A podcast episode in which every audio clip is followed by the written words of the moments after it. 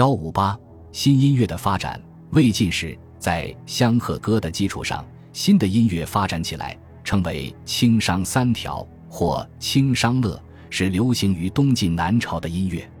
相和歌的乐律主要有平调、清调、色调，汉时为之三调。清商三调表明它继承了相和歌的乐律，而举清商调为代表。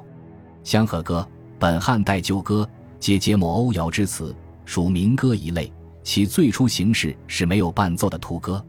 汉魏之际发展为一人唱、三人和的旦歌。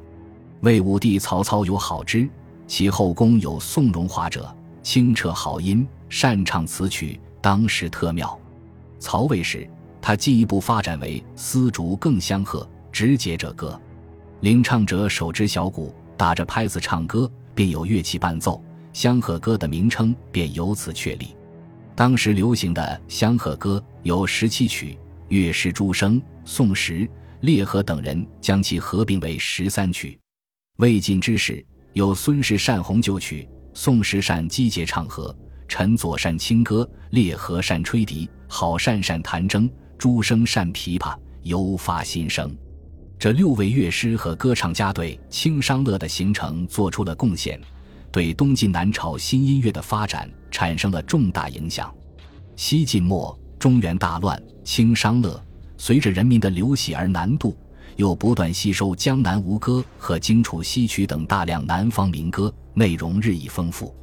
南朝时，清商乐极为流行，不少歌唱家因擅唱清商乐而垂名后世。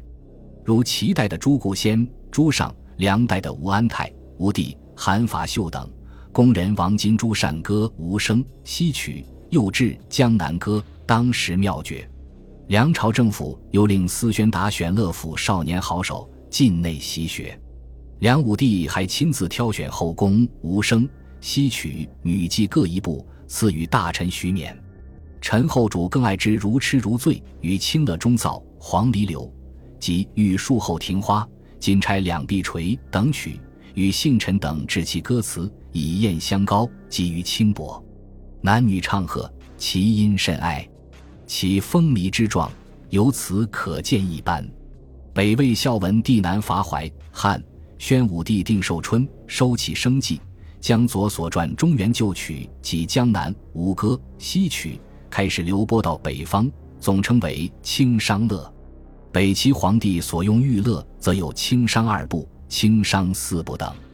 隋文帝灭陈后，得南朝清商乐，爱其节奏，赞叹说：“此华夏正声也。”特制清商署，专司其事，并将清商乐列为七部乐之一，称为清商记。